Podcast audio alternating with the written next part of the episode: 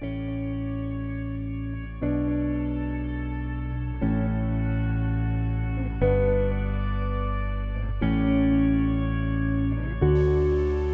deal in illusions, man. None of it is true. But you people sit there day after day, night after night, all ages, colors, creeds. We're all you know. You're beginning to believe the illusions we're spinning here. You're beginning to think that the tube is reality and that your own lives are unreal. You do whatever the tube tells you. You dress like the tube. You eat like the tube. You raise your children like the tube. You even think like the tube. This is mass madness, you maniacs. In God's name, you people are the real thing. We are the illusion. So turn off your television sets. Turn them off now. Turn them off right now. Turn them off and leave them off. Turn them off right in the middle of the sentence I'm speaking to you now. Turn them off.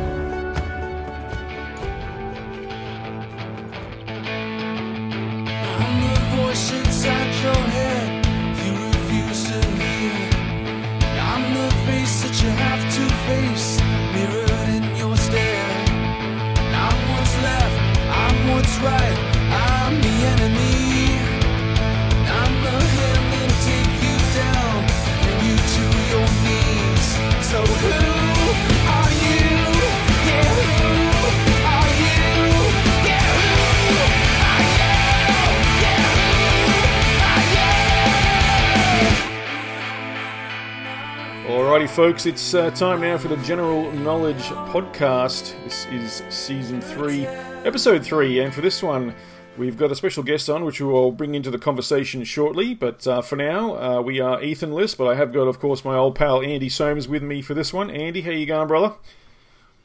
Good afternoon, General. Doing very well, thanks, Matt.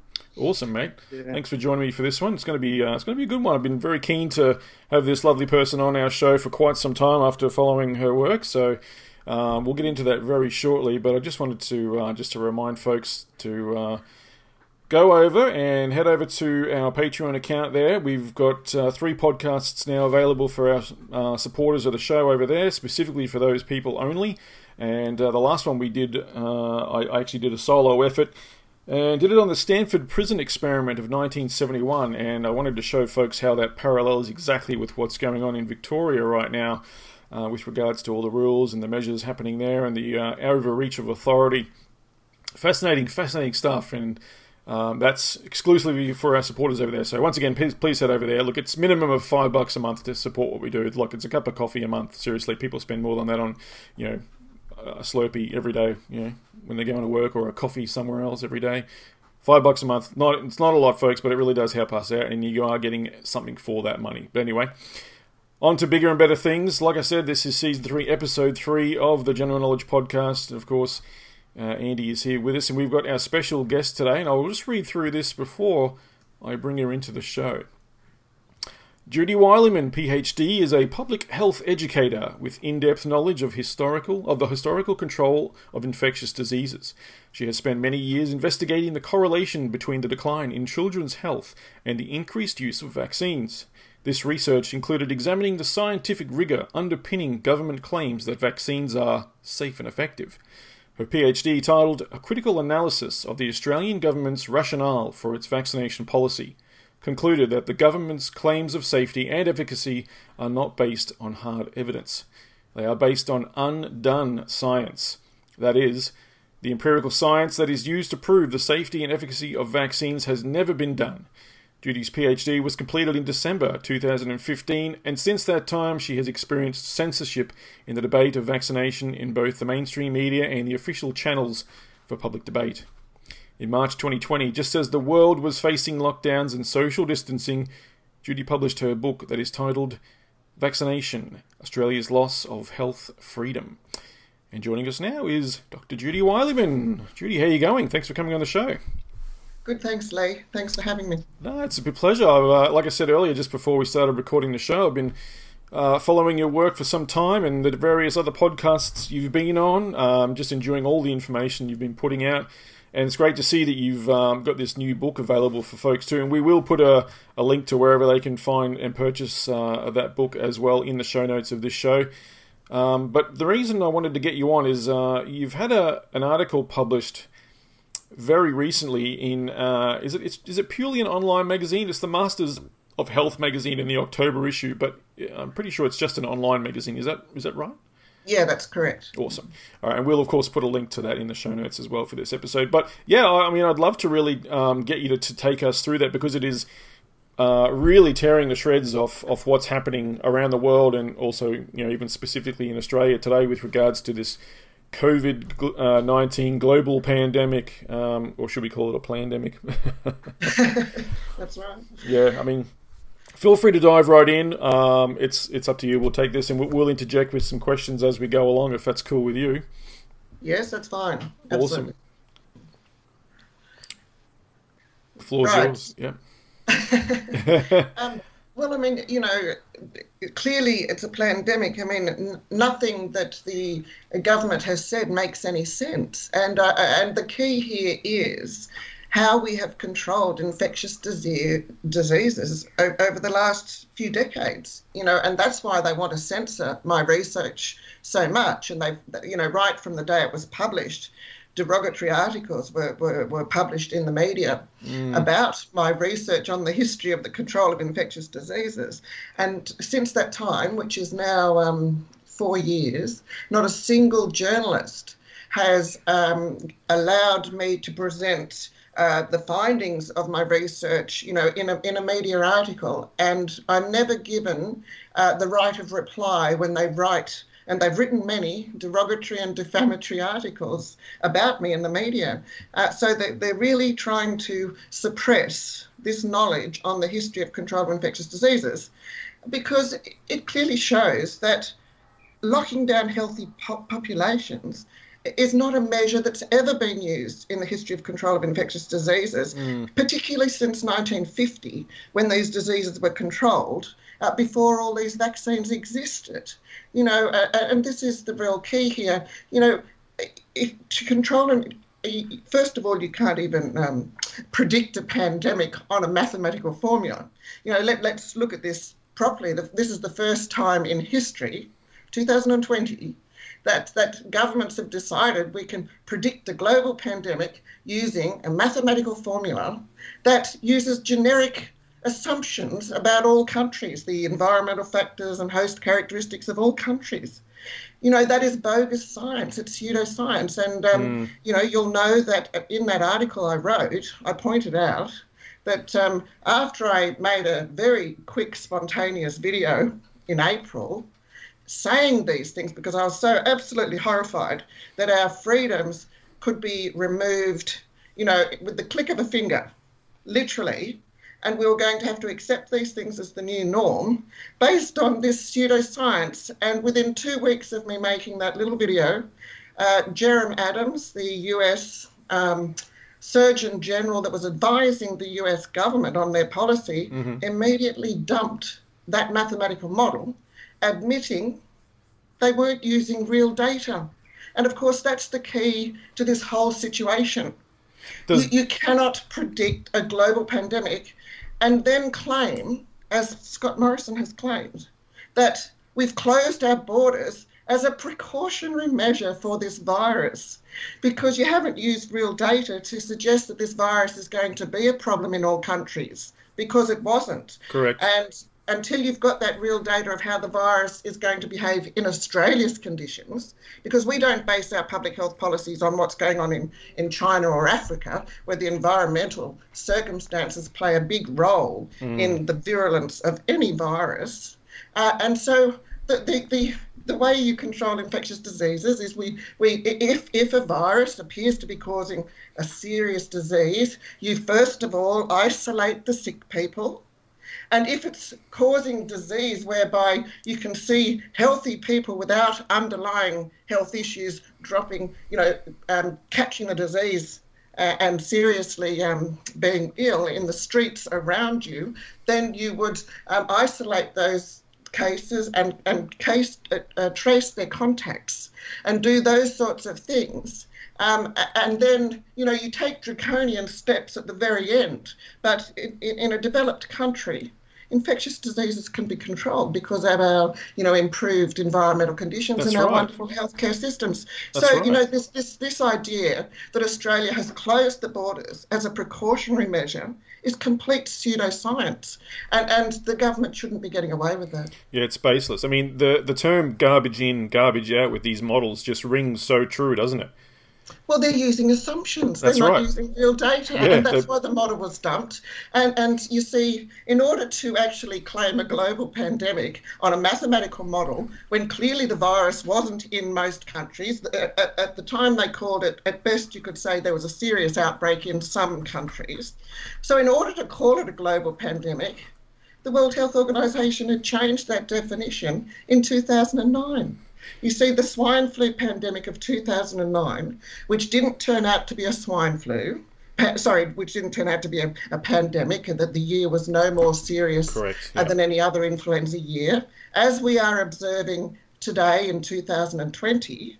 But in order to be able to, to call a global pandemic in 2009, that definition of a pandemic was changed in May 2009, and then a month later, in June 2009, the World Health Organization declared a global pandemic.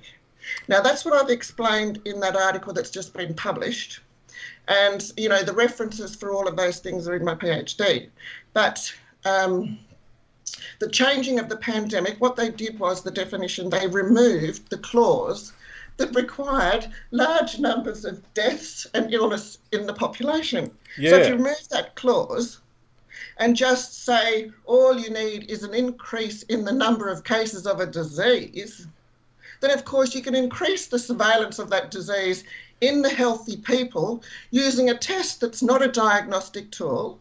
This PCR test. Mm, yeah, we'll get into that shortly to too. Not licensed as a diagnostic tool to be able to diagnose an infectious disease, then you can find cases of healthy people that you're now calling cases of disease and then publish those fraudulent statistics in the media Mm. uh, because it's a corporate sponsored media and they have been primed to present this stuff. Um, um, and, you know, um, you know, it, it's, it's a manipulation of statistics. That's Yeah. how they've created the appearance of a pandemic when anybody can clearly see there is no pandemic. No, And walk outside. There's there's no one. There's I mean, in Queensland here, Judy. Andy will vouch for this as well. You you can walk around. There's there's no one dropping dead like flies. There's everyone is you know there's there's a, maybe a, a handful of people here and there wearing masks, but there's no one sick. There's no one coughing on each other. It's it is literally just a, a standard everyday day out there, isn't it, Andy? There's there's no pandemic. No, it never has been even a sign of it in Queensland. Well, this is it. And, and you see, Actually, yeah. globally now, all the countries, it, it's actually been declared that the mortality of COVID 19 globally uh, is statistically proven to be within the margins usually associated with any normal influenza season. Okay, and that's in all countries. They've said that some countries have had a mm, uh, um, a higher number of influenza deaths than normal. Some have had a more mild influenza, but all of them are within the range of a normal influenza season. And what we've got happening here is a reclassification of death of the diagnosis of death with these influenza viruses. What happened was they changed the classification so that instead of dying with influenza vi- viruses, you can now die of an influenza virus. So, as you know, all the deaths have been in the elderly population Yep. with underlying health issues, which in the past, if one of the in- influenza um, uh, viruses have been identified, such as H1N1, or in this case, they're looking only for SARS CoV 2, if that virus was um, found previous to 2020, then the person would have been said to um, to have died with the influenza virus and died of, say, pneumonia Yep. or lung edema or stroke or vasculitis. But they've changed that this year to allow an, a, a respiratory virus that causes flu-like symptoms to be stated as a cause of death. Mm. But they're not identifying that one virus that they have claimed is the sole cause of all these deaths. They're not actually identifying that in these deaths or even in the cases of disease, because the diagnostic tool they're using cannot do that. And, and what we know is that there'd be other viruses present, such as H1N1 and other, you know, respiratory viruses that are common at this time, but they're not looking for those. And we also know that the neurological damage that, that they're observing and, and claiming are symptoms of this new disease, COVID 19 we know that that can be caused by medications and, in fact, vaccines. That sort of damage is listed specifically as being um, associated with vaccines and has been on the package inserts for decades. Yeah. So, so you see, we, we, we're not making these um, government officials, the advice they're getting from, you know, the um, scientists, we're not making them accountable to even prove, you know, prove causality of, of a new disease that has such broad symptoms. Yeah, we had um, some of our some German colleagues uh, pop onto the show. One, he Torsten Engelbrecht, who's a, a, uh, a journalist, and a medical doctor, Claus Köhnlein, and Dr. Claus Köhnlein, uh, he's been writing these articles with Torsten, and they've basically been screaming from the top of their lungs that um, this COVID nineteen is is a scam. It's not real. It's um, you know all the things you've been saying. They're talking about the PCR test. You know they've had um, Torsten has had articles published over at offguardian.org. You know about this PCR test and the, the fallacy that it is being used as a as a tool of diagnosis. Um, just ripping the shreds of it. I'll put that here in the chat for of this Skype session. You can have a look and read that read that um, yourself yes, if you yes. like. But it's and, fascinating this, stuff. This is, that's right. This is it. Literally thousands of doctors, scientists, researchers. You know, we're all putting this stuff out there. But that's what I was getting see, at. Yeah. Because we we don't have a voice through the media they're not making the government accountable. And without that independent media, they know that we can't have a say in, in um, political decisions. And the, the governments are only taking their advice from, you know, the medical industry funded scientists. Mm-hmm. And, and all of these other independent epidemiologists, doctors who, who have, you know, looked at the science properly, we're all being ignored. And that's why this censorship is, is so criminal, because this has happened in the past before. In my article in the Masters of Health, I've, I've described the similarities between the polio outbreak in 1954 mm-hmm. and the COVID 19 outbreak in 2020. What we have here are two diseases that have very broad, uh, will, will have symptoms. Um, uh, you know uh, that that can be caused by many many viruses, bacteria, and non-infectious agents. That is the case for the paralysis with polio that they observed in children in 1954. Mm. You know, which is similar to what we have today um, it, with COVID um, 19 there's many respiratory viruses that can cause flu-like symptoms. There's vaccines and medication that can cause that neurological damage. And epidemiologists and doctors are saying now that the, the, the this um, disease is not contagious. You know, many of them are saying that. Yeah. It's not contagious because we know that they mandated the flu vaccine both in the northern hemisphere winter and the southern hemisphere winter for the first time ever in, in all of these countries. And soon after, we had that first wave of deaths in the elderly with underlying health conditions in the Northern Hemisphere winter. And then in Australia, having mandated that flu vaccine for all visitors and um, healthcare workers on the 1st of May, we had our supposed cluster of, or second wave of, um, you know, deaths um, you know, in, in the Australian population. But nobody has proved that it was SARS-CoV-2 virus that actually caused these deaths. It is a media propaganda campaign that, that's enabling this to um, be accepted. And we, as in um, 1954, the media was allowed to promote um, the medical industry solution, which was the, the polio the vaccine, vaccine, the, Salk, polio vaccine. Salk, wasn't it the Salk polio vaccine? That's right. Yeah. And um, the, it was the media that convinced the public that uh, the, the, the, this vaccine reduced polio in the um, community, when in fact, as Dr. Suzanne Humphries showed, and I have used this this evidence in that article in in the Masters of, of Health magazine. Um, what what actually happened was they um, reclassified uh, the the polio. They reclassified polio disease. So in other words, the diagnosis of the disease was reclassified, and instead of diagnosing it with two um, uh, two diagnoses only 24 hours apart, they left 60 days in between. Mm. So all of that short term paralysis was left out of the polio statistics. So they were able to start claiming when they brought in a vaccine that polio disease was declining, when in actual fact, the paralysis in the population increased 50% from 1956 to 57 and 80% from 1958 to 59. But this was simply a reclassification of polio itself, claiming that it was only caused by this single polio virus, and hence the vaccine was able to reduce the numbers of um, um, polio that they were presenting to the public.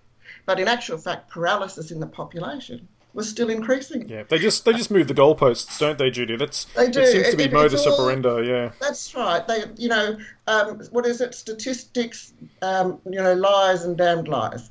Uh, you know, it's it's literally um, just changing the criteria of diseases and then monitoring. You, you create. This is the first time in history that we've we've allowed. Uh, the healthy population to be monitored for with the PCR test, looking for influenza-like symptoms or, or even trying to identify a positive test in a healthy person and then listing them as a case of disease. Yeah. So that that's how they manipulate the statistics, disease statistics.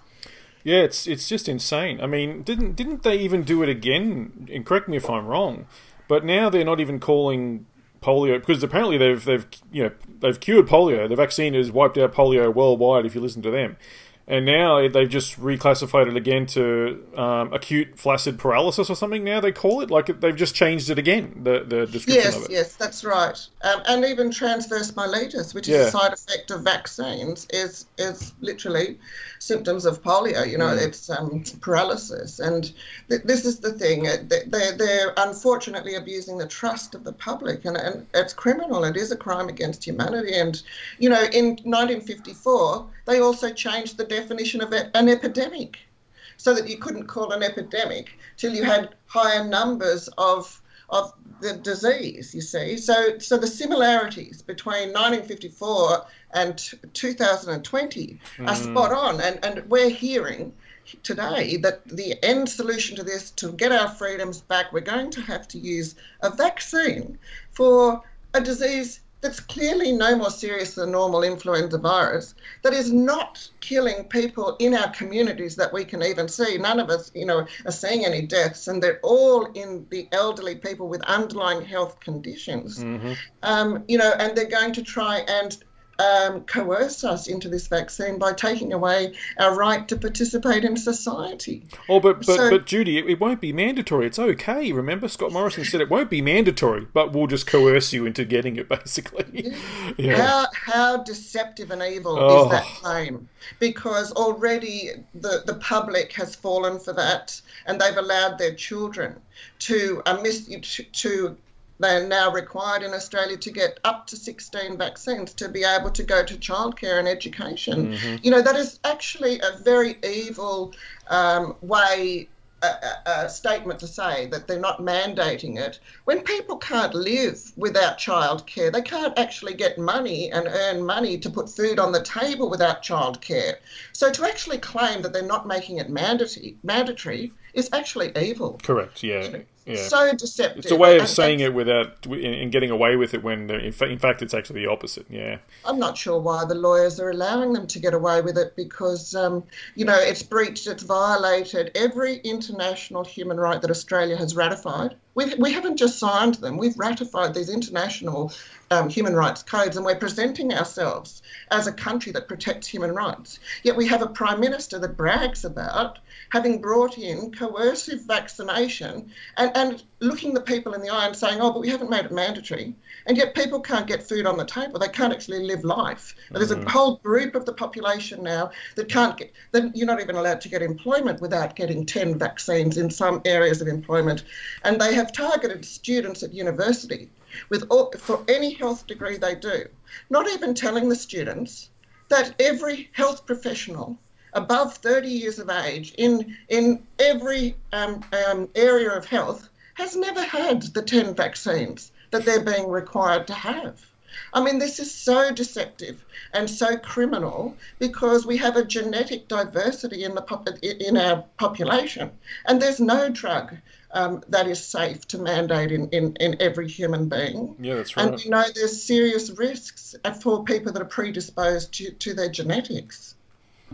Yeah, exactly. Look, let's let's wind it back a little bit here because you've also talked about uh, Event 201 as well in your article, um, and you know I felt I thought the the timing of your of your book was was it almost coincidental? I mean, did you take that on board already uh, at all with regards to Event 201 point. and setting up for all this? Let's just chat about that that's a brilliant point, Lee. Of course, it wasn't coincidental. Um, in 2015, what I discovered in my PhD, you know, having gone back as, you know, someone with, with a science degree who um, had been in the schools observing all this chronic illness that was building up in the children. So, of course, my only reason for going to study this was to see if it could be linked with the huge increase in chronic illness we're seeing in children.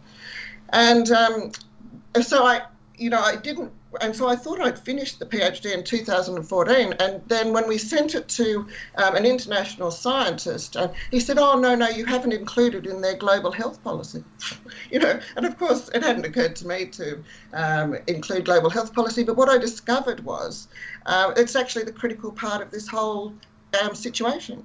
Um, the World Health Organization is not designing the um, global health policies. You've all now heard of the Global Alliance for Vaccines and Immunisation.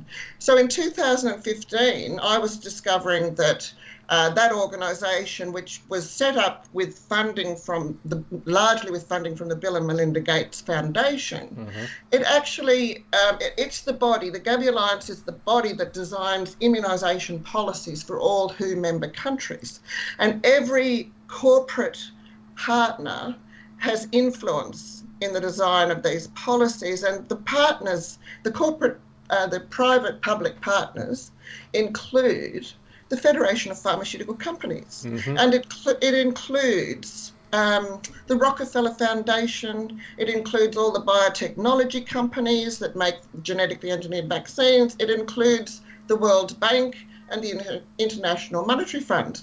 Now, of course, that you know blew me away at the time 2015 and you know i dutifully put that in my phd and um, when it was published on the website in january 2016 it resulted in for an entire week the australian newspaper had articles denigrating my PhD, saying that I was a conspiracy theorist, telling the public yeah, know, that, yeah. Um, don't don't they don't talk about the context or anything that you put in there. It was all just attack you. It was ad hominem on you. That was all they could do, wasn't it?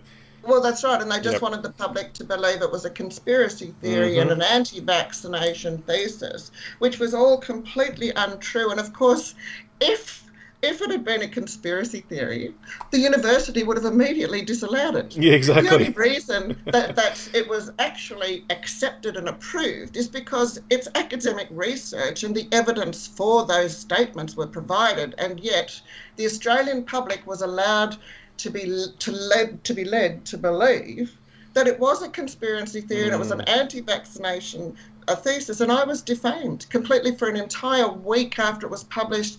Then the university also used strategies to prevent people even wanting to read the thesis, um, and they, you know, I could talk talk, uh, you know, about many of the strategies that have been used, but in fact, every um, every uh, member of the uh, Faculty of Medicine, Health and Science at the University of Wollongong was required to sign their names to a statement written by a professor, a professor who has a degree in nutrition, uh, saying that um, they support the government's vaccination policies and the claims of safety and efficacy. Yet not a single one of those 60 academics had not only not read my thesis, they've never done in depth research on this area of science, the vaccination program, or even the history of the control of infectious diseases, and not a single one of them have debated my research or, you know, but they all signed their names to it.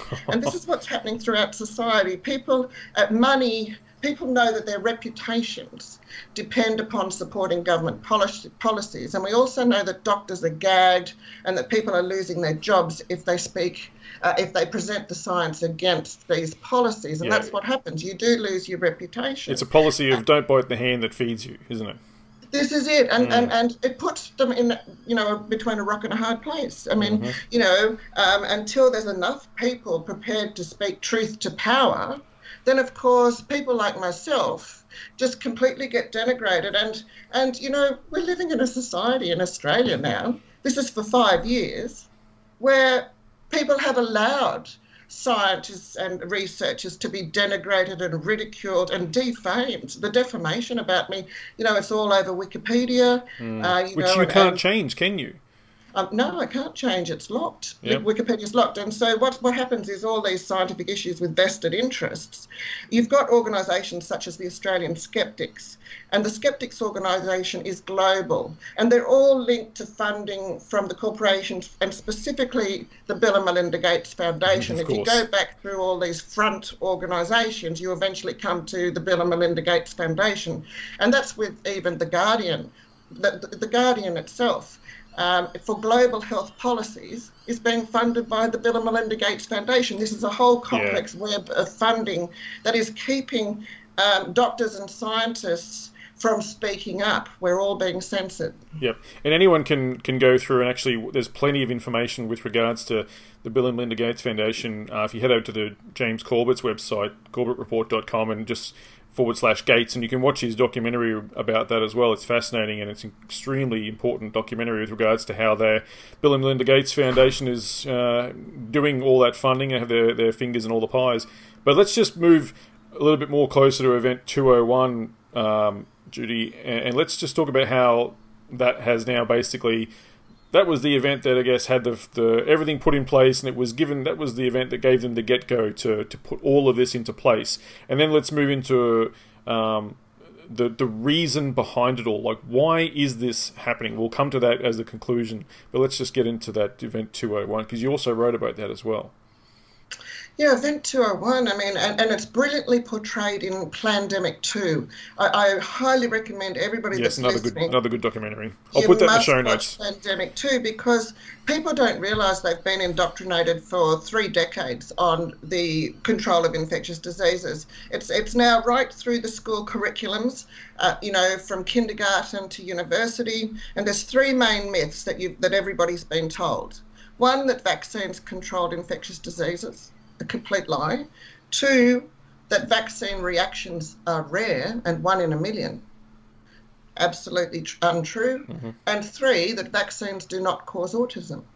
Now, the government hasn't provided any evidence to support those either of those myths that they are promoting through school curriculums, through Wikipedia, through uh, you know every mainstream media for the last three decades. That's when this all started to unravel, and um, so because people are so um, entrenched in the mainstream media and, and don't realise that it's been a tool of propaganda, used as a tool of propaganda for, for centuries.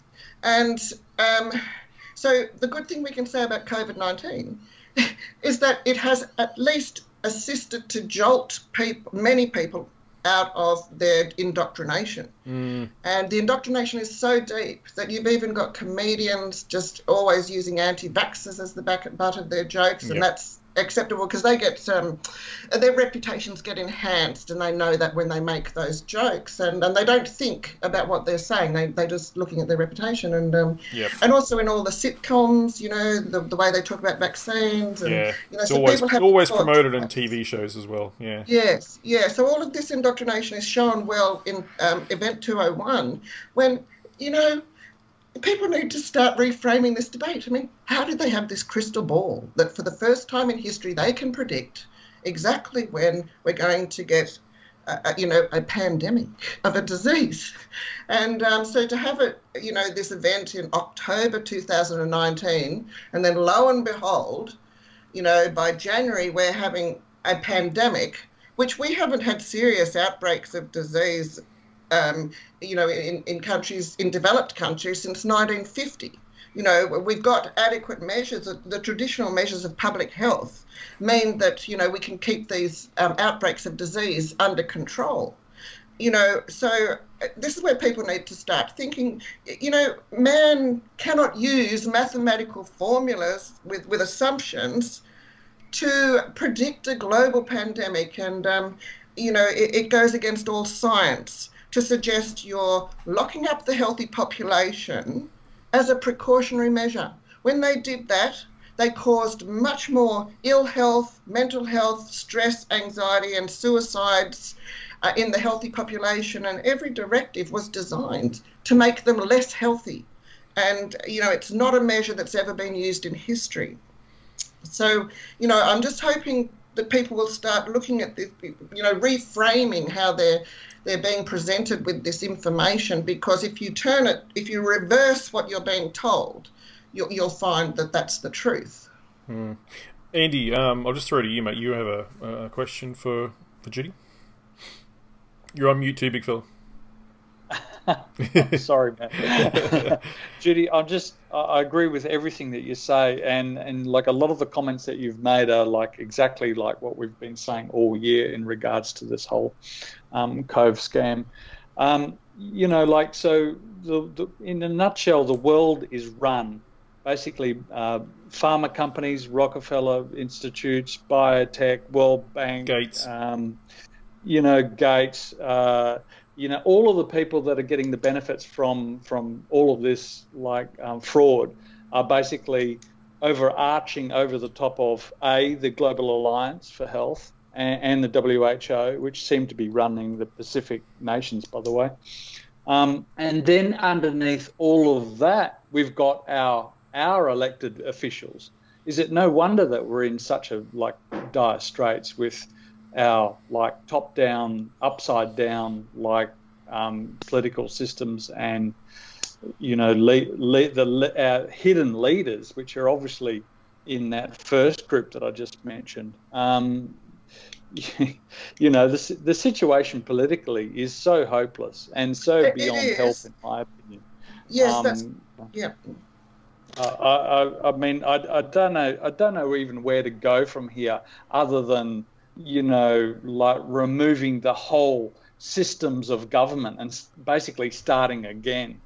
Well, this is it. Um, you know. there's a lot of political barriers that have led to this corrupt system that we have, and that they've been explained in my PhD. You know, I, I uncovered a lot of them. That they're literally changes to our political system that could be made to prevent this situation from happening. Because what we've got here is the medical industry complex having a tyranny, a medical tyranny of the knowledge, and they've done this by um, they, they've got a hegemony. Literally, they're, they're not being made accountable for the science they're using. And the peer-reviewed system of science doesn't do that either. That because of the funding of all the journals now, that's all described in my the, in my thesis in my book. Um, so what we have um, when you know is the medical industry took over the area, this public health issue. You see, um, uh, the control of infectious diseases isn't a medical issue. Right? That's the key. This is a public health issue that didn't require medicines to control these diseases, and that's all to do with how, how viruses cause disease. You know, they don't do it on their own. You, the environmental and host characteristics play a big role in how seriously you will get a disease if you're exposed to that virus.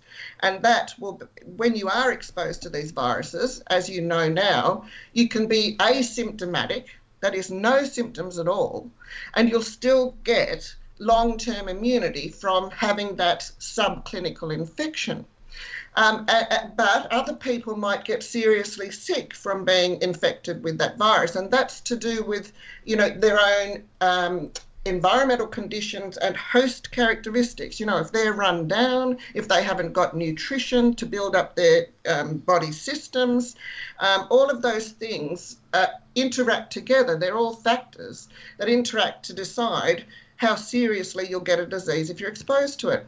Now, what we know is in a developed country with all of these respiratory viruses, 99% of people are exposed to these viruses flu that give flu-like symptoms, including all mutated coronaviruses every year, 99% of people will get asymptomatic or non-serious cases of these diseases, and they are not a risk to anyone around them. They create, they get immunity to the disease, which means that that helps with herd immunity, and we never know about these cases normally because we're not setting up hundreds of surveillance stations all around the state, That's like right. in Victoria to collect yeah, samples of, of you know, a test that doesn't even identify the virus that they're looking for. Mm. But they've all been then included, these healthy people are then included in these cases of disease that they were presenting. You know, that's the crime that's being committed. And this, you know, the medical industry is not being made accountable for this science they're using. And in our government,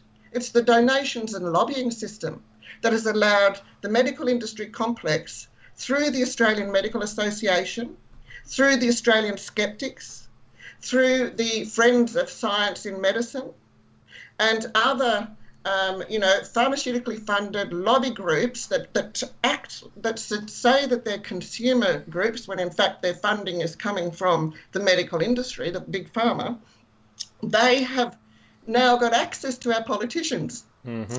And Judy. someone like myself that has in depth knowledge of how infectious diseases have been controlled for decades, I wasn't given access to a single politician.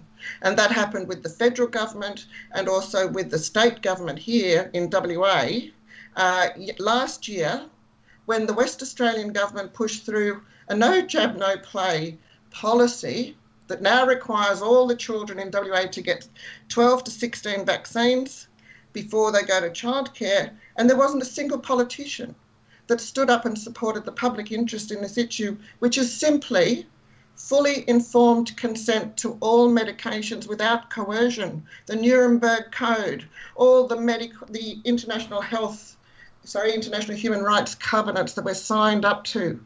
That should have been represented by one politician at least in, in the WA government. We, we, we were writing to all of them and not a single West Australian politician stood up for the public interest in these policies and supported uh, the Nuremberg Code and the right for fully informed consent to, to this medication, vaccines.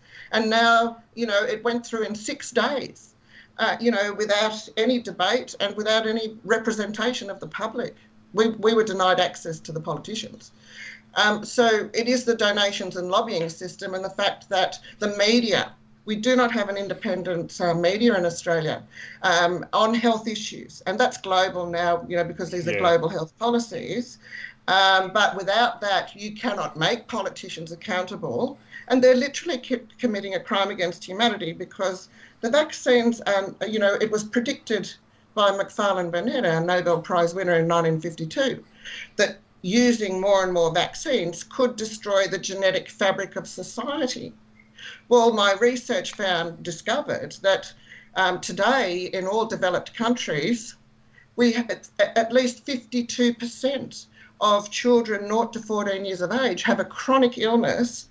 Uh, you know, we, many of them life-threatening, um, and this includes autism and, and, neurological damage through seizures, convulsions, allergies, And many parents are now long term carers for their children who'll never reach their potential in life because we are not getting a voice on this issue with our politicians. Yeah. And you know the donations and lobby system is a big part of that. All by design. Andy, you had another thing to add? Uh, I just I just wanted to like drill down, if I may, Judy, like about about these politicians, right? And let's let's let's let's drill down a little bit, like with your premier over there, Mark McGowan, right? I mean, it's obvious they have a, a, a boss. I mean, though the comments that you've just made in regards to the thing, like I've heard, me and Lee, we've we've we've spent seven months talking along a similar sort of line. Surely these people must know the truth somewhere along the line. Are they absolutely criminal? Are they in you? This is your opinion, Judy. Are they absolute criminals, or, or are they completely clueless, like like blind, clueless idiots? Like, yeah, which is it? Like, like yeah, no, I, I bring can me, explain. Bring me, oh, give me a leg up here. Yes, because yes, I, I think this explain. is the cornerstone. Yeah, uh, absolutely. Um, this is to do with the labelling of anybody who presents the science that, that shows the risks of vaccines or shows that the benefits of vaccines have been um, over exaggerated. Anybody who, who dares to speak up gets labelled an anti vaxxer. An anti vaxxer. And with that label, uh, you you lose your job. You can be sidelined from your job. You're immediately sidelined. I've seen it happen. Uh, you are denigrated in the media. Your reputation gets destroyed. And uh, you know, the conversation website, which pretends that it's, uh, well, which states that it's a, a, a, website for academics to debate their academic research. when I debate my research on public health and the control of infectious diseases, I get denigrated, ridiculed, and abused. And that's a form of violence. So what happens is, you know, we don't comment anymore because not only do you lose your reputation, it's very stressful and, and um, you know, psychologically damaging to get that, that um, abuse all the time. And therefore, we don't speak up. And therefore, there appears to be a consensus of the science. It, it presents to the public a consensus of the science that's not real. And you see, so losing their jobs, politicians know that uh, because of the donations and lobbying system, their jobs are on the line if they are seen to be an anti vaxxer. And that, that definition, of course, is being defined by the Australian Health Practitioners Regulatory Board, you know, which um, they're controlling the knowledge. Mm. And so the evidence in my thesis, all that academic literature and medical literature that shows the risks of vaccines, that shows the lack of benefit of some vaccines. If, if a, a health professional or a politician uses that and the, the medical, the um, regulatory board can can just claim that they think it's anti-vaccination because it's not part of the information they're showing to doctors or scientists. They're using selective information to, to the doctors and health professionals that, that that you know are being required to promote vaccines. So again, we've got an arbitrary definition of you know this anti-vax label controlled by the medical board and doctors and nurses are deregulated when they present the information in my PhD, that, that academic literature. So they're not using the whole um, full um, scope of academic literature to promote vaccines. And when they, in 2015, when the government um, uh, uh, put through the no jab, no pay, that was Scott Morrison as the Minister for Social Services who lodged that, um, uh, tabled that um, legislation. The, the bill, yeah. Yeah, uh, they removed all the allied health professionals from being um, allowed to give vaccines or promote, you know, um, talk about vaccines in their practice. It, it was actually then um, only the general practitioners that, that, that, were, were allowed to then control that knowledge and um, give vaccines. So actually, you know, by doing that, see, the allied health professionals use the full body of, of, of uh, medical literature to make their judgments. They, they use peer-reviewed science. And so by excluding the allied health professionals and also regulating them through the health uh, the Australian Health Practitioners Regulatory Board, again, you gagged all of those. That's right. You um, took away the voice. well. Yeah, you took away their So voice. it's all, yeah, it's all about reputations and jobs and, and so much money. The, the pharmaceutical companies, the medical industry complex, has all, a lot of money to do these things. They can fund the trolls that abuse us Yeah. online. And no, no professional or politician will speak up because, you know, we need to get food on the table as well. And of course, I, I wasn't able to work in my field of public health once I started to speak up. And, and you know, others that supported my research also, um, you know, needed to be very careful. So what I what I garner from that, Judy uh, and Andy, I- and I don't want to speak for her, but it seems like what you're saying is in regards to your answer, Andy, with regards to the leader, leadership in Parliament in Western Australia, I guess all over the place. It, it doesn't matter what they actually believe on a personal level because it, it it's not even taken into the equation. It's just No, so it's not. controlled from the top down. So it really doesn't That's matter what our leaders believe or not. It's got I- nothing I've to do with what they believe. Of that. Yeah, Yeah. I, I've actually seen evidence of that in our politicians. We've had a conversation with them on one situation, and then the next, you know, week or so, they're saying something quite different.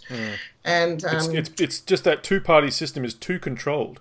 It is It's very controlled, and they all have advisors now that prevent them seeing certain information. There is a real bubble Mm-hmm. around politicians. I, I was blown away actually when we had our um, we, we, we tried to organise a national rally um, in, outside Parliament House, Federal Parliament House in Canberra, um, in September t- last year, and um, when you know I'm not even sure that you're aware, but any government employee is now in Australia no longer t- allowed to attend um, any protest against a government policy, even if it's not in the area in which they work in government. They, that's right. So, so Far they out. lose jobs as well. So look, you know, we organised this rally at very short notice, and it was a national rally. We were thrilled to get, you know, 200 people there, you know, with placards, and um, Yep. you know, we had a great day outside Parliament House. But in Australia now, you're not allowed to protest outside Parliament House unless you're over 500 metres away from the building, which is across the road in a park, and they have um, guards with machine guns walking up and down in front. And um, so then, you know, the politicians actually probably didn't even see us there. They certainly wouldn't have heard us, even though we had the loudspeakers and the hailers, and um, Yeah. uh, because you're so removed from Parliament House. So when we talk about the Canberra bubble, you've got policy advisors now that prevent politicians actually seeing some of this research. Uh, and also, you know, we're, we're, we're being uh, removed. Our voice has been so removed that they virtually don't see any opposition to this because of the bullying and the labelling of people that try to speak up. That, and that's the public interest in this issue the Yeah. risk of vaccines. That's been called anti vax material. And, you know, it is very sinister. representative government is dead in my point of view. To be honest, at the at the moment anyway, it died a long time ago when it became It did. It died ten years ago. Yeah. Um, I've, you know, when I first spoke up, I mean, I was a parent and a lecturer at um, the university here, and when we attempted to um, uh, present my public health research at the state library, uh, the uh, abuse from the West Australian was so great, you know, it was sort of anti vaxxers' misuse of the state library. Uh, and then they described us, myself, who's literally just a parent and a, a teacher, um, as, as, you know, when we present our opinions, they described it. The Shadow Arts Minister said it's it's equivalent to the Ku Klux Klan and bikie gangs presenting their opinions. That's the sort of information we get from the West Australian, and they've been doing it for ten years. And what that meant was we put in. Fortunately, the West Australian public is a you know awake to those sorts of tactics, and um, it backfired. We we booked out the state library twice with over 200 people, and but I found myself as a parent, we needed to put on extra guards and police, you know, around at the state building because of the abuse that the um, managers got for putting on the event. Yeah. You know, that's Oh. Australia. That's Australia today, and people don't realise that this is happening. That the censorship started ten years ago.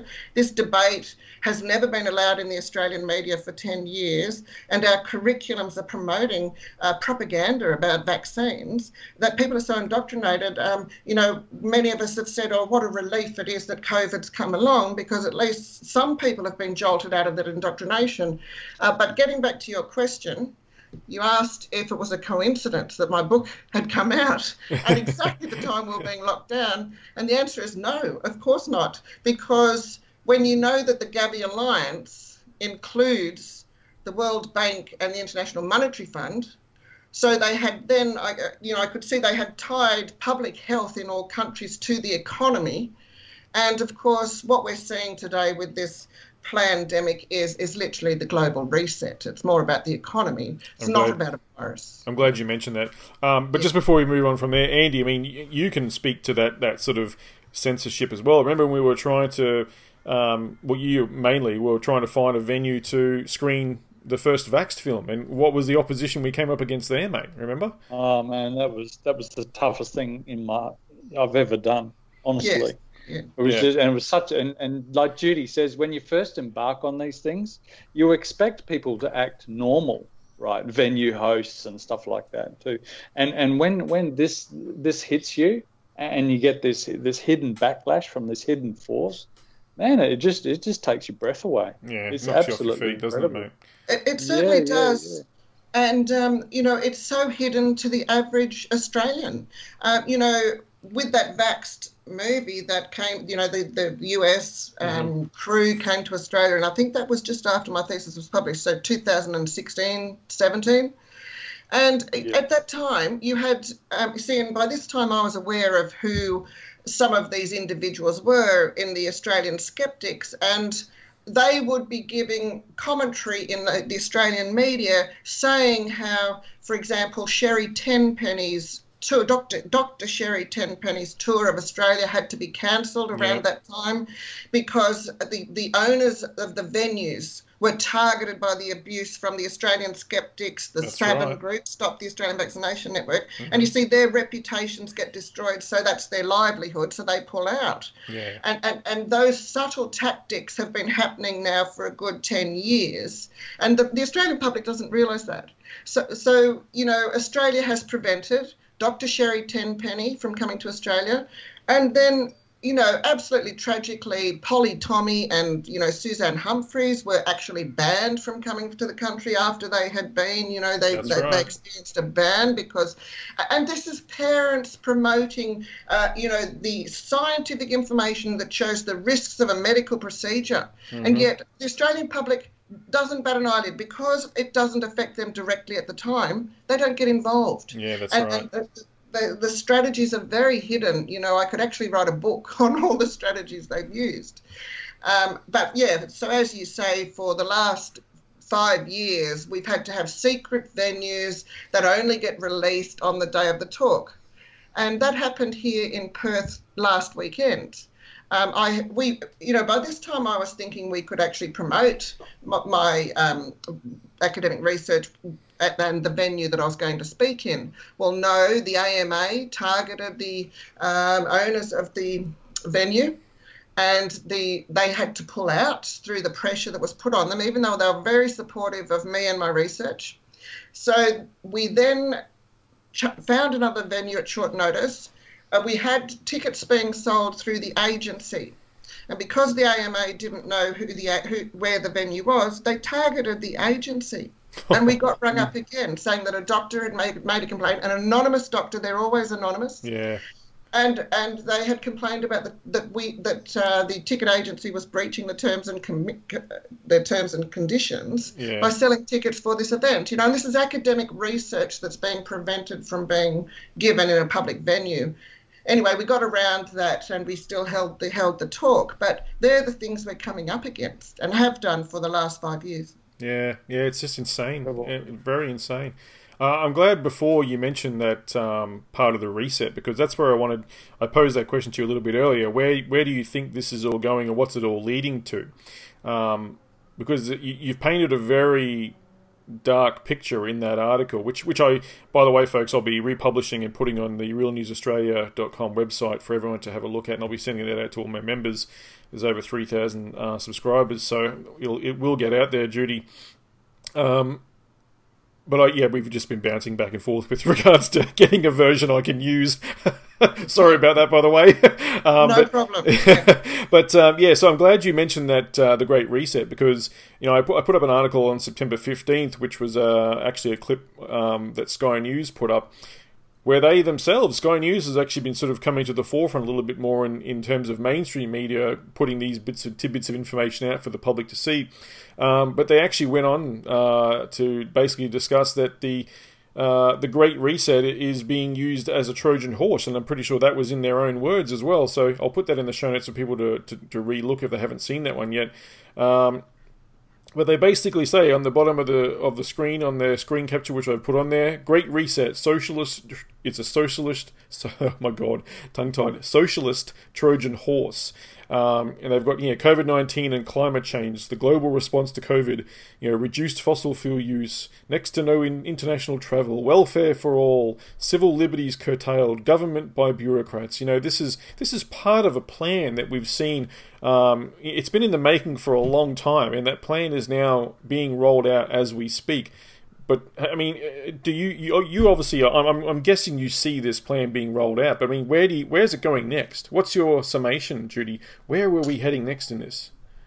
Yes, as you say, um, my research exposed, and, and, it's documented in my, my, my thesis in my book, um, how this has been planned over the last um, three decades. Mm-hmm. So we've watched it all play out and how global health policies um, became controlled by the Bill and Melinda Gates Foundation. Now, you know, so um, you've got to look at the evidence here as to, um, you know, what what's what the goal might be, and um, you know, eugenics has been part of the Bill and Melinda Gates family for a long time. Um, we need to look at population control as being part of this agenda.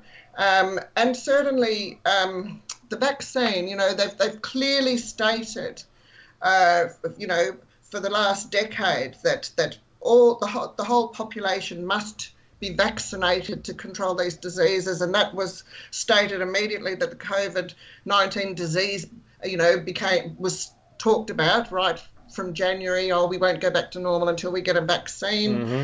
Uh, and, you know, the, the Prime Minister has made sure he says that, you know, it'll be as coercive as possible, which does mean that travel will be restricted. You won't be able to travel in certain areas without a vaccine. And we're not just talking the COVID vaccine, this is just uh, the first one that they'll mandate for adults. They've done. They've in Australia. We've they've succeeded for children. It's now the government that can decide what is injected into a child in this country. Uh, you know, and that's your most fundamental human freedom is your right to bodily autonomy. And because of the framing of these issues through the, the, the mainly Murdoch media in Australia, that the public didn't wake up to this because they weren't given proper information um, about what no jab, no pay actually meant. So, in effect, Australian parents have already given their children to the government to have vaccines that they never had for their freedom in society because they weren't necessary and actually hadn't been developed. But they didn't cotton on to that, you know. Um, and so they, so, so basically, this is about coercive vaccination. Um, and this particular vaccine, the COVID vaccine, we know will have hydrogels in it and nanoparticles, all of which um, add to the artificial intelligence. Um, um, which they're bringing into the community for greater control of population. And that does feed into the 5G, the implementation of all the 5G, so that. Um, you know, humans can be monitored. Track um, and, and trace, Judy. Track and trace. Cameras, yep. Um, that you know, and and that that 5G does interact with our bod- bodily um, functions. Um, as I said, a virus is more virulent according to the environment that it's in, and and the radiation does affect our immunity, our immune systems, and um, um, you know, so, and the aluminium in the vaccines mm-hmm. adds to their ability to, with the nanoparticles to be able to um, monitor us and even be able to, to be able to detect whether you've had a vaccine or not just by uh, putting a, a, machine to your skin, you know, just by contact, you know. Um, so all of these things do add into a bigger picture of surveillance. Yeah, absolutely. We've been talking about that. I've been doing quite a few exposes uh, with regards to the track and trace agenda. There's quite a few articles on the Real News Australia website with that specifically in mind. Um, well, look, you, you paint a you paint, you paint a dark and morbid future for us, Judy, but uh, unfortunately, it is the truth. It is, in fact, where we are heading. The statistics and the evidence and everything you've researched does not lie. It is all there for people to see in black and white. Um, look, and speaking of which, you know, um, actually, before we get to that, I won't move on to that just yet. I forgot. I wanted to mention one other thing as well. Um, in terms of what we can do about raising the awareness, right now, we the Vaxxed bus tour has been has done its rounds in, in Queensland. They've you know they came up against some opposition. We did a live um, a live podcast show, didn't we, Andy, from uh, the Logan uh, location in Queensland? uh, from that one. So we had Meryl Dorey on and a few other uh, of the you know. Um, who we had Tricky was on there. We had uh, yeah, uh, Anita Anita Halfmeister was on there. We had all these people uh, live on the um, on the show, which was a really good episode. Um, we reached, geez, it was I think it was over two thousand views or something. It did quite well. Anyway, um, Ethan over at TOTT News, our, our other co-host and mate, um, has put up an article just recently that the Vaxxed tour has uh, now launched in New South Wales, and he's got a whole bunch of dates there. The locations will be, of course, released closer to those times, so people can find out there. But make sure they head over to the AVN Vaxxed Bus Tour website.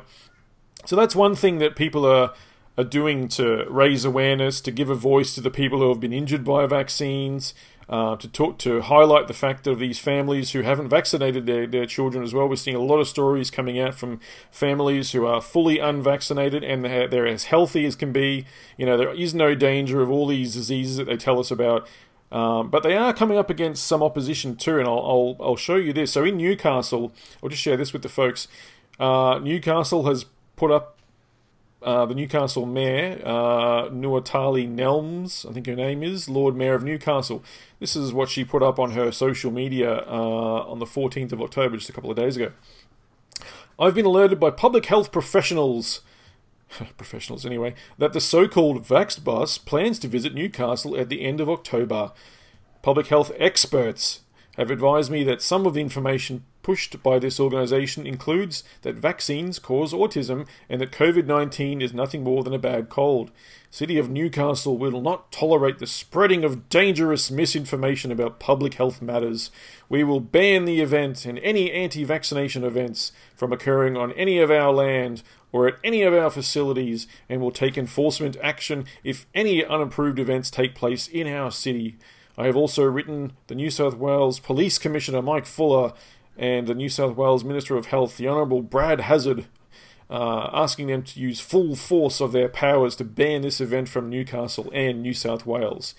I mean, that is the kind of thing that um, we're up against here. You know, these are the, the leaders that we apparently elect in these uh, so called selections that we have, uh, and they are not for freedom of choice, they are not for vaccine safety.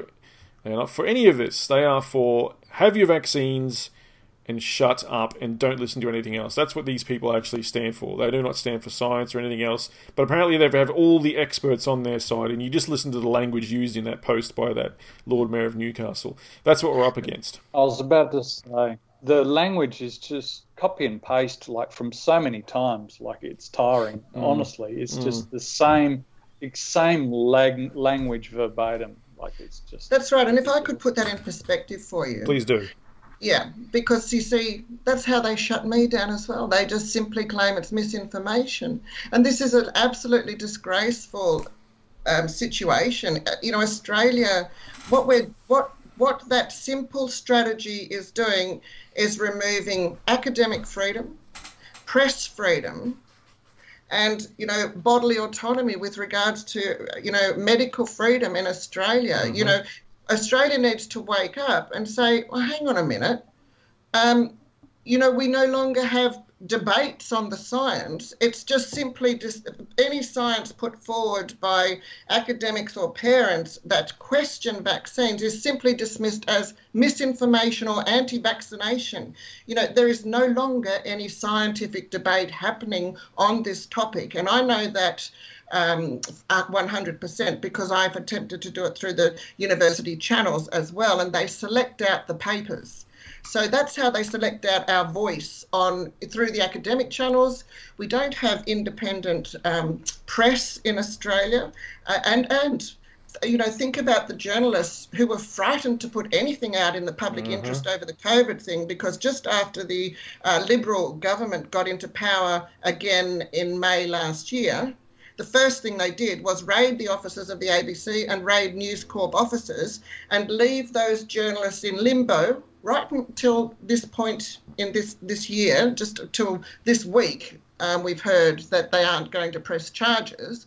But how interesting that all journalists were made to fear putting anything out in the public interest, just as we're having a pandemic of a disease, mm. which doesn't make any, which where none of the evidence or strategies that they used are even, you know, in the least bit scientific. They're completely the reverse of um, promoting health in the community. So this is where we are in Australia. You know, if, if, if the Australian people are happy to accept, um, you know, losing, not debating the science and not making um, the medical industry um, accountable, such as the Australian Medical Association and all the lobby groups who control our politicians, and let me say, the politicians have no qualifications in health whatsoever. yeah. So they're completely, you know, um, compliant with anything they're told, and, and, and they know that they lose their jobs if they don't agree with the AMA, the Australian Medical Association. And meanwhile, the rest of us, you know, uh, there is no academic freedom in Australia any longer. Um, you know, I've got all the evidence of, of, the way I've been treated and the way my thesis was treated. Um, if, in fact, if it hadn't been for me putting out my newsletter for eight years, no one would have even heard of this research. And um, I think it would have taken a lot longer to get this debate happening because it goes globally. And we've now had 29,000 downloads of my PhD from the website, which is in complete so um, opposition to a, a, university that attempt to suppress that research by getting every member of the medical faculty to sign a statement on their website, which was actually a breach of integrity. The, the, the university is misusing its logo um, to deceptively um, claim to the public that they support the, the, the, you know the government's vaccination program when, when not a single one of those academics have even looked at the science underpinning that, that, that program. You know, so it was my own efforts over eight years that, that enabled my research to be unlocked, to, to have 29,000 downloads, and every day it's being downloaded. And, um, you know, but because I'm an independent researcher, these our research doesn't get promoted to the public unless it's funded by industry. You're never going to hear about it. So there's mm. there's actually other PhDs saying the same thing and written in the medical faculty of the University of Wollongong that are sitting on the shelf and that have never been you know accessed collecting, by the just collecting public. dust. Yeah, collecting dust and. Yeah. Um, well, that's the tragedy of what we call. See, pseudoscience is being used by the government to take away our freedoms. And without this scientific debate, to, come, to, to just have these, these you know, politicians claim that it's misinformation and bring out the police and let's put the military on the border to control a virus. Mm. You know, it, it's literally um, a tragedy for human health. It is an attack on humanity. So, so unless the public does wake up and, um, and, and look, it's simply a matter of demanding that we have academic debate, that we have scientific debate, not not um, you know be swayed by spin uh, about certain perspectives of this issue, and that's what's happened. Yeah, yeah, it's just sad. Um, speaking of the thesis, can we? Um, is there a link to to that thesis? Actually, there's two things I want to ask you. Um, obviously, your latest book, I want you to, to let, let the folks know where they can um, get a copy of that book, and we'll put a link in the show notes as well, where they can find your website and where they can find that thesis as well. Well, all of that is actually um, on my uh, website, Vaccination Decisions. So yeah, www.vaccinationdecisions.net. Excellent. Yep, and um, So do, basically, is that on the you know, my thesis. Uh, uh, the reason There it is. I've, I've ended up turning it into a book because so many people had had said, you know, they read it and uh, you know they found it very compelling and. Um, because it's so relevant to this issue, so I've put it into a, a more readable format, and that, that's what my book is. It's Vaccination Australia's Loss of Health Freedom. But on top of that, it includes an extra appendi- appendix which describes some of those strategies that I've just mentioned with regard to the political barriers that have been put in place that are allowing this corruption, because that's what it is it's corruption and it is a crime. You know, I, I'm actually not proud to be living in a country where our Prime Minister brags that he was the one that passed the no jab, no pay and Yeah, play No one is. which is literally a crime against humanity. It is not supported by any international human rights code that Australia signed up to. But not only that, it's not even supported by medical ethics. Coercion in a medical procedure is a crime in a genetically diverse population. Mm-hmm. And we've reached that point without the public being allowed to get involved in this debate. They're not even being allowed to see the issues framed correctly because 80% of our media is owned by the Murdoch media, and they make the biggest. They they own the um, uh, the um, research and development of vaccines in Australia through the Murdoch Children's Research Institute. You know, so there's a whole lot of conflicts of interest there I could go into, and some of them are actually described in my book. Uh, but with changes to the political system, you know, we can actually uh, maintain our, our health in government policies. Um, and, and in the book, I've also got three health professionals and scientists that have written forwards for the book that endorse the research and have said, you know, um, humanity is at risk at this point in our history, and we need to take a good look at how we control infectious diseases. And, and for, you know, 2020 is the first year that we've reversed all of those health protocols, you know, just with the switch of a, you know, click of a finger, and people are complying with it. It's absolutely mortifying. Well, I'm going to go ahead um, and and do the uh, PayPal donation for the amount for you and, and grab a copy of that book to support what you're doing, Judy. Um, so look forward, look for that one coming up shortly in your, in your email. Thanks, Lee. No Yep. worries. Um, so yeah, folks, please head over to vaccinationdecisions.net and uh, grab a copy of that book. See all of uh, the wonderful work that Judy has put into all of this. Is your thesis available on uh, on your website as well? It is. It's on the homepage. There's a link directly to the university website. Um, that- so I'm it can be look for that downloaded from there.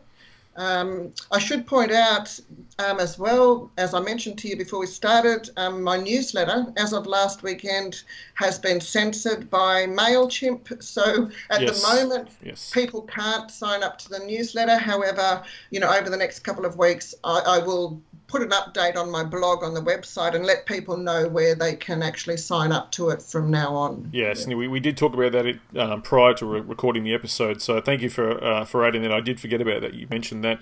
Yeah, so don't subscribe just yet. Hold off on that one, and um, Judy will update everyone on where that uh, you can you can subscribe a little bit later on to keep up to date with all of the uh, wonderful topics and things that she writes about. Andy, uh, any final uh, questions or thoughts uh, on today's interview before we wrap it up, mate? Uh, yeah, thanks, mate. Uh, look, I just uh, what's bouncing in my head. It's just like it's just like uh, a novel from Brave New World, isn't it? It certainly where is. where Yeah, mate. go- governments have just run by the pharmaceutical industry. And and Lee, you you shared with me that um, link to that new series coming out too. Mm. Um, and Judy, have a look at it if you get the chance. That new TV series that uh, from from UK TV, it's just it's absolutely jaw dropping. Um, you know how how this kind of sinister plan just all fits into place with that kind of series, where basically the the mainstream world government world is base is controlled completely by the pharmaceutical industry, and humans are completely controlled by like pills and drugs and and whatever. Yes. And then you've got that, and then you've got that what do they call it, Lee? The the savage lands that they paint is is the great unwashed, where all of these people are just shoved into poverty and you know like like terrible living conditions and stuff like. That's mm. the picture that they paint that that you know that you must go into this direction into our beautiful world where you know where monogamy is dead and you know we're like we'll have have drugs that'll just take all your pain away you don't want to be like them in the savage lands. And you know what? If we keep on going, that reality is is definitely our future, unless we can awaken uh, quickly. Because I believe that's actually the business plan from these lunatics. It's funny yeah. you should. Um, you, oh, sorry if I can just chime in there. Very, very um, coincidental uh, and synchronistic that you mentioned that, Andy, because coming up um, on October 28th, I believe, um, we will be interviewing an author of a fantastic book that's that's just come out. He actually published it in November last year, just before. So he'd been writing this for a little while, and uh, he eventually finally got it to publish uh, in November 2019. And it's his book is uh, he, he, writes under the the pen name of uh, where is it? I've got it. Vindal Vanderkoff is his pen name. Uh, and he will be a guest on our um, bonus content show for the um, subscribers about his book. And I'll send you a copy of it, Andy. It's called A Brave New Future 2084 Bitcoin, is what his, future, is what his book is. But basically, everything we've just been talking about, the whole COVID pandemic, everything that we've been talking about, how, where things are going, uh, all the things you were just mentioning before, Andy, he's, he's writing about this in a fictional book. Like he's got fictional characters, he's writing in a fictional sense. And then lo and behold, it, it, all started to happen. This world went into a pandemic you know, with regards to a, uh, a virus and all this. And he, he was just blown away that his his prediction sort of came true, you know. So he's trying to get Everett spread the word, and he had this book for sale on Amazon, which he's now, I believe, he just he just reduced the price to zero. I think he just wants everyone to get a copy of this so he can so people can see uh, what he's written about. And he says in the little blurb at the beginning, he says, This book is dedicated to the young generation of this planet. May you keep and protect the freedom of the world for your uh, for future children. Question everything. Question the narrative. No problem can be solved from the same level of consciousness that created it. For this planet to live in peace and prosperity, humans need to go to the next level of consciousness. And that's what he's sort of put in the blurb of the book. But yeah, I'll, I'll send you a copy of that one as well, Judy. It's only yeah. it's about 250 pages, and it's a quite. It's yeah. I'm, I'm, about 35 pages in. It's very interesting. It's, again, it's a work of fiction, but you, will yeah, you'll read along say, and you'll be blown away. that's right. That's a perfect comment to make because you see, that's why a lot of people don't can't see this and don't want to see this because it does appear so dark and it appears so incredibly outrageous that it couldn't happen. And so, I, you know, at times I think, oh my God, you know, like, can this really be happening? But, you know, it actually is happening. And it's easier for people to actually believe it's a conspiracy theory because that's what they want to believe. And because the mainstream media keeps telling them that. And of course, uh, you know, it, it, it's not a conspiracy theory, and of course, as I said, the, the university would have, you know, um, removed my PhD immediately if the evidence wasn't there. You know, this audacious plan is actually happening, and um, people do need to jump on board. Yep. Yeah. Yep. Anyway, I totally agree, and it's good to see that we've got at least some people trying. You know, we've got the IMOP party really, really pushing forward for the next Queensland election. Um, you know, we need to get some sort of foothold. We've got the VaxBus touring, trying to alert people. You said it yourself earlier that um, this this COVID pandemic has actually almost shot themselves in the foot a little bit. I think they kind of knew that might have been coming, but you know, swaths of people have been waking up as a result of um, this this you know the COVID uh, so-called pandemic, I should say. Uh, and they're waking up, they're asking more questions, and they're looking for more information. They're coming to our side of the fence, and it's really good to see. And uh, let's really hope that they we can point them towards information like uh, like yours, Judy. Um, That's so, fantastic. And if I could just say one last thing, please because you know to all the professionals you know the police the doctors the nurses um, politicians even you know I, you know even now I, I people are they, they keep they, they, they're complying with the system to keep their jobs and their money. And you know there is no future for our children if we don't stop the politicians in their tracks right now, and it means not complying with these regulations that completely have no scientific basis. Mm. So integrity needs to come back into all of the professions, and the, they need to start standing up and and declaring the science. If we do this on mass, then we have power, and, and, so we do need people to choose which side of the fence they want to be on, because the, the further we go down this track, the more uh, these professionals will find that they're on the corrupt side of the fence and they will be taken down with it. And so the sooner they, they speak up, the better. And, um, you know, to, to they need to think about a society where a traffic light system controls where they can move and where where you know a vaccine decides whether they can go overseas or come back or even you know uh, go to work without 10 vaccines. I mean these are things that are coming and um, you know now's the time to stand up. Medical freedom. Yeah absolutely. Couldn't agree more. Uh, Andy, thanks again for joining us for the show, and of course, uh, everyone, Dr. Judy Wilyman, thanks again for joining us on our, our little podcast here. We will push this out to all of our supporters and listeners. Uh, an email will go out, so we'll we'll spread the word for this as well and try and get as much of your information out there as possible, Judy. So thanks again for coming on for a chat. It's been really wonderful having you on and a long time coming, and I'm, I'm glad uh, you were able to come on. If there's any other future developments in regards to this field, then uh, please get in touch. Uh, we'd, we'd love to have you back on again to, to talk some more about these crucial crucial uh, points of information that you bring to light. Thanks, Judy. Yeah, thanks, Lee. Thanks for having me. That's great.